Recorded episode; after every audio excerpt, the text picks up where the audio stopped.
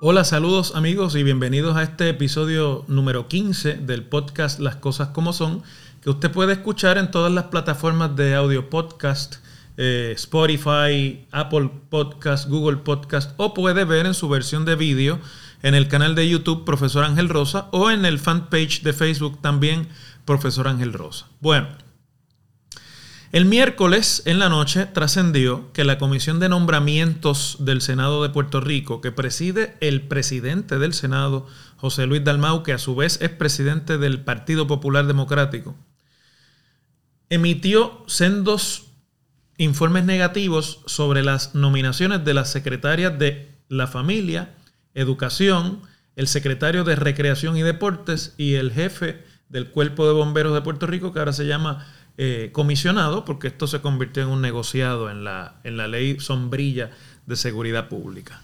Bueno, pues eh, sobre este tema se ha formado un revuelo enorme porque un informe negativo de la comisión que tiene a su cargo la evaluación de los nombramientos del Ejecutivo en el Senado es lo mismo que colgar los nombramientos. Mucha gente ha estado discutiendo técnicamente el tema, pero la realidad es que eh, equivale a que se cuelgue el nombramiento a menos que un grupo suficiente de senadores, que eh, quiere decir una mayoría de los miembros del Senado, 14 para ser exactos, logren aprobar una moción eh, de descargue del nombramiento ante el Pleno del Senado. De lo contrario, el informe negativo es la muerte de los nombramientos.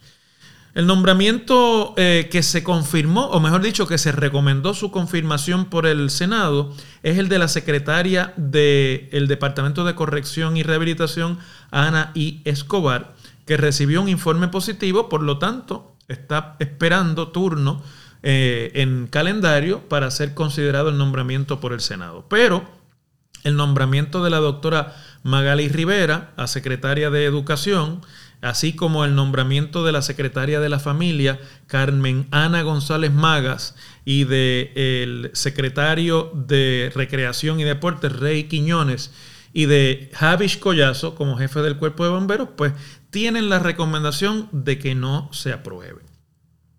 Inmediatamente que esto ocurrió o que se conoció eh, la emisión o la erradicación de estos informes, el gobernador de Puerto Rico, Pedro Pierluisi, compareció a los medios de comunicación e hizo frente al presidente del Senado y al cuerpo, diciéndole que él no iba a retirar los nombramientos y que esperaba que el Senado les dé un día de votación en pleno a estos nombramientos, cosa que procesalmente eh, está complicado. Ahora les voy a explicar por qué. Yo pienso que aquí hay muchas cosas que tenemos que evaluar para entender este problema. Primero, el Senado de Puerto Rico tiene por mandato constitucional el poder de confirmar y dar su consentimiento a los nombramientos del Ejecutivo al gabinete. Es decir, que en nuestro sistema de checks and balances o de pesos y contrapesos se ha limitado el poder del Ejecutivo dándole poder al Senado en representación del legislativo para pasar juicio y decidir finalmente si los nombramientos al gabinete toman vigor y son permanentes. Eso no es único de Puerto Rico, es una práctica de la mayor parte de los parlamentos en sistemas democráticos porque lo que se busca es que el poder del Ejecutivo, que es una figura ya de por sí fuerte, en nuestro caso es el único funcionario electo de la, de la rama ejecutiva, no sea absoluto y que esté limitado por unos representantes electos del pueblo que son los miembros del Senado como parte de la Asamblea Legislativa. Así que desde ese punto de vista aquí no hay nada que buscar. Una vez el Senado haya ejercido de una forma u otra su poder de consentimiento en la afirmativa o en la negativa, lo que hay es que buscar si, si, no se confirman nombramientos, gente nueva que ocupen las posiciones. Y si se confirman, pues tienen el resto del cuatrienio o mientras mantengan la confianza del gobernador. Está entonces el asunto jurídico que viene y se deriva de lo que les acabo de explicar. Es decir, eh, ¿hay poder del Senado para hacer esto? Sí.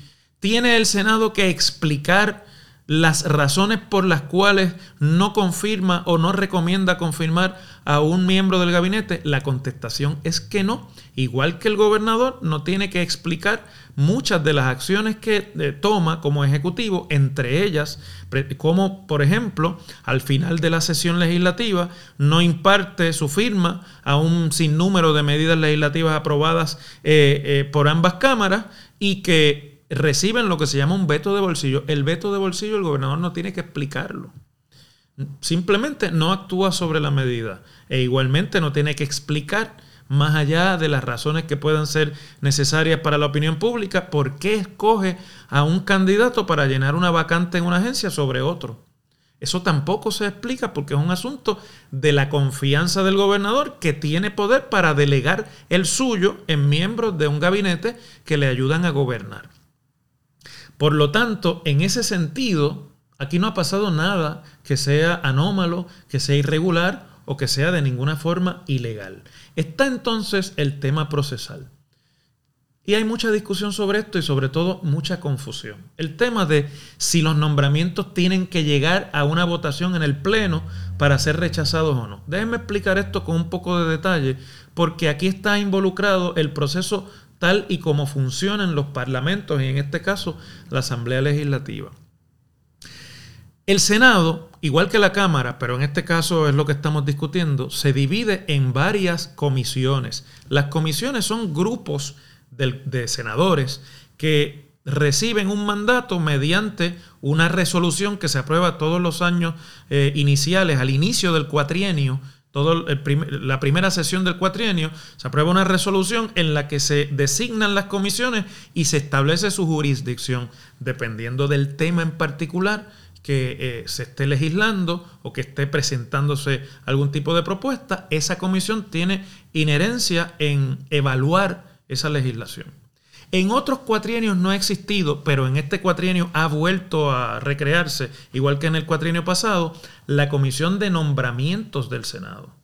Quiere decir que los nombramientos son jurisdicción dentro del cuerpo, primero que nada, de esa comisión. Y esa comisión tiene, igual que las demás sobre la demás legislación, la, eh, labor de evaluar uno por uno todos los nombramientos del Ejecutivo que necesiten confirmación los miembros del gabinete o los jefes de agencias y de corporaciones e igualmente los nombramientos a las fiscalías y a los tribunales, a los jueces. Esa comisión no tiene nada, otra cosa que hacer que evaluar cada uno de los nombramientos. Por lo tanto, como esa es la jurisdicción de la comisión, los nombramientos se entienden para llegar al Pleno que deben llegar secundados por la comisión. Eh, si no fuera una asamblea eh, legislativa, un parlamento, el efecto es el mismo que presentar una moción en una reunión que se está usando el proceso parlamentario. Presenta cada cual la moción y antes de poderla pasar a aprobación, el que está presidiendo tiene que preguntar si alguien secunda la moción. Pues los informes de las comisiones, tanto de nombramientos como de legislación, equivalen a secundar la presentación de la legislación o del nombramiento para la consideración del cuerpo. Hay, por lo tanto, la obligación reglamentaria de que para que un nombramiento pueda ser confirmado o considerado en el Pleno del Senado, tiene que venir avalado por un informe positivo. ¿Qué quiere decir esto? Bueno, hay dos tipos de informe. El informe positivo es el que recomienda al cuerpo la confirmación del nombrado. Y el informe negativo es el, por lo contrario, el que recomienda al cuerpo la no confirmación de un nominado o de un nombrado. Cuando llega un informe a secretaría positivo sobre un nombramiento, inmediatamente se toma cuenta y se refiere a una comisión permanente que tiene el Senado que se llama la Comisión de Reglas y Calendario. Con el informe positivo, el portavoz de la mayoría, que normalmente es el que preside la comisión de reglas y, calendarios, le da un turno en el calendario del día, el calendario de órdenes del día, a ese nombramiento. ¿Para qué? Bueno, pues para que se discuta y eventualmente se vote. Pero cuando llega un informe negativo, el efecto es que no se pasa de la, de la Secretaría al comité o a la comisión de reglas y calendarios. Es decir, si no pasa a la comisión de reglas y calendarios porque no tiene, por así decirlo, eh, la moción de secundado, que es lo que hace la comisión, ese nombramiento no tiene que ir a votación. ¿Qué es lo que pasa entonces? Bueno, que si son nombramientos de receso, y como algunos de los que ya se colgaron o de los que no se recomendaron esta semana, pues esas personas tienen hasta el último día de la sesión legislativa, que es el 30 de junio, para seguir en el puesto. Pero como no se pasa a votación, pues cuando se termina la sesión, esas personas tienen que abandonar el puesto. Y en el caso de los que no están ocupando nombramientos de receso, como la doctora Magali Rivera de Educación, que es la segunda nominada del gobernador y que se dio ya en medio de la sesión y por lo tanto no es nombramiento de receso, ella no puede ejercer el puesto hasta que el Senado no la confirme. Entonces, sobre el tema este procesal, de la única forma que estos nombramientos que tienen informe negativo se pueden considerar es que se apruebe en el Senado, en el Pleno del Senado, una moción de descargue del nombramiento. ¿Qué quiere decir descargue? Pues que el Senado releva a la comisión de su trabajo. Le dice, mira, no vamos a considerar tu informe, vamos a considerar directamente el nombramiento. Pero la moción de descargue requiere mayoría en el cuerpo legislativo. En el caso del Senado, que son 27 senadores, requiere 14 votos a favor. Si se aprueba la moción de descargue, entonces se obvia el informe negativo y se puede traer a discusión y a consideración para votación el nombramiento. Eso es lo que tiene que pasar. Las mociones de descargue son dificilísimas de aprobar porque normalmente se aprueban si el liderato del cuerpo así lo desea. Es decir, que siendo el presidente del Senado, presidente de la comisión y habiendo sido el que firmó los informes negativos, es muy difícil que la delegación popular vaya por encima de esta acción de su presidente porque sería lo mismo que retirarle la confianza. El gobernador Pedro Pierluisi fue eh, se reunió con el presidente del Senado temprano en la mañana del jueves para tratar de salvar al menos el nombramiento de la secretaria de Educación Magali Rivera y de la secretaria de la familia, eh, porque eh, la Carmen Ana González Magas, porque obviamente son los más difíciles de, de, llenar y además son los que más problemas traen en términos de que son departamentos grandes y de una importancia fundamental en el funcionamiento del gobierno. Pero aquí viene la parte ahora política de toda esta controversia que yo quiero entrar a discutir con ustedes en detalle. Aquí tiene dos aspectos la parte política. Primero, en el Senado se han tomado eh, la libertad, han tomado una acción que básicamente es una notificación al gobernador de que se acabó la luna de miel. Eh, toda esa chulería que normalmente hay en los principios de cada cuatrienio, en lo que vamos más o menos, se establece eh, la agenda de trabajo de cada cual, esa luna de miel se acabó.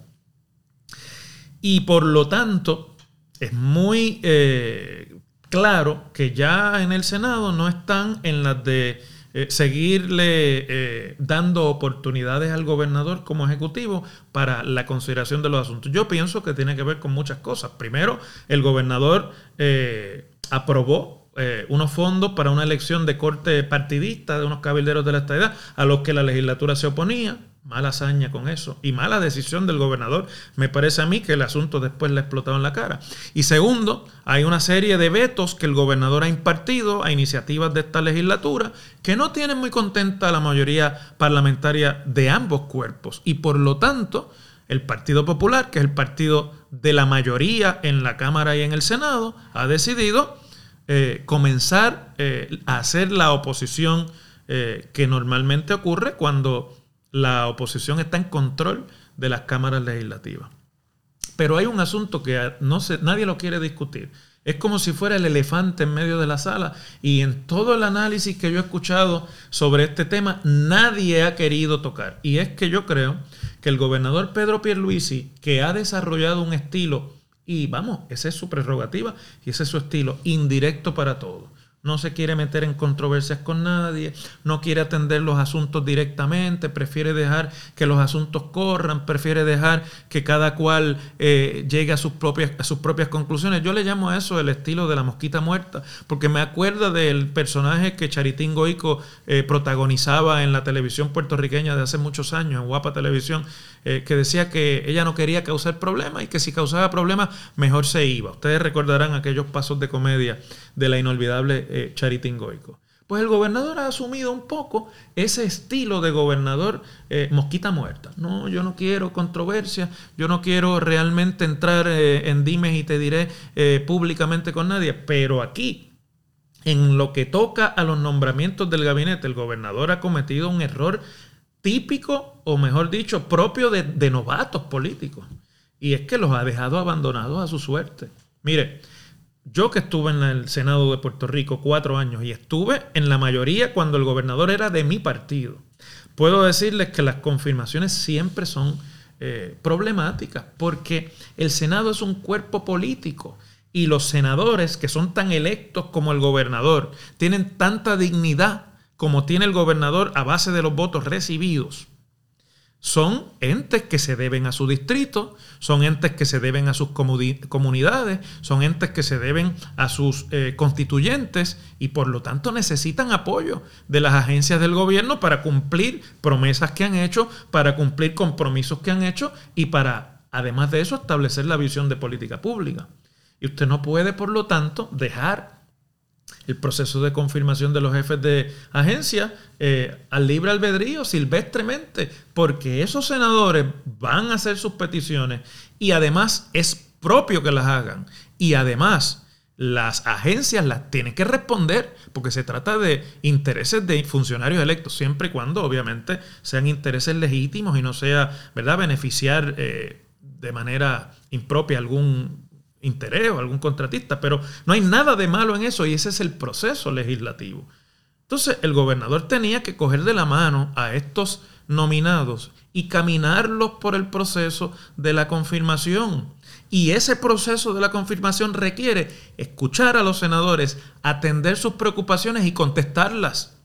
Pero esto no se ha hecho. Y por lo tanto, el Senado ha estado reuniéndose con estos nominados. A algunos los ha confirmado porque han quedado satisfechos o han sido ellos lo suficientemente políticos como para darse cuenta de que enfrentaban ese tipo de procesos y se han puesto a trabajar con ellos. Y otros han sufrido el, el abandono de su propia administración en un proceso tan importante. El gobernador tenía que reunirse con los presidentes de Cámara y Senado, pero sobre todo del Senado, para discutir estos nombramientos y esas peticiones y esas necesidades del Senado desde antes. De nada vale ahora que ya los nombramientos van camino a colgarse, hacerlo. Porque al fin y al cabo, el gobernador tiene aquí un problema. Y es que, mire, si los nombramientos que tienen informe negativo no se retira por el gobernador, como ya ha dicho que no los va a retirar, si los nombramientos que tienen informe negativo deciden no renunciar y quedarse hasta el final de la sesión, el gobernador va a tener prolongada una situación de inestabilidad porque esas personas ya no tienen aval del Senado. Y mientras más tarde lo sustituyan, peor será para el gobernador encontrar sustitutos. Y por lo tanto, eh, el Senado tiene en esto, desde el punto de vista procesal, y estrictamente de funcionamiento de gobierno, mucho menos que perder que el gobernador.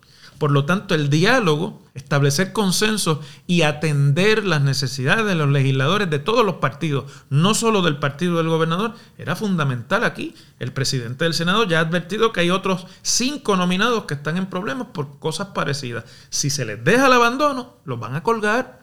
Porque ¿cuánto dura una disputa o una discusión en nuestra eh, opinión pública política. A lo sumo 48 horas. Y viene el próximo problema. O viene la orden ejecutiva de la pandemia. Y viene el toque de queda. Y viene la positividad. Y va a cambiar el tema. Hay aquí un asunto, sin embargo, que me parece que hay que señalar. Y el Senado, el presidente del Senado y los, los que controlan el Senado, es decir, los senadores populares, tienen que tener en cuenta algo fundamental.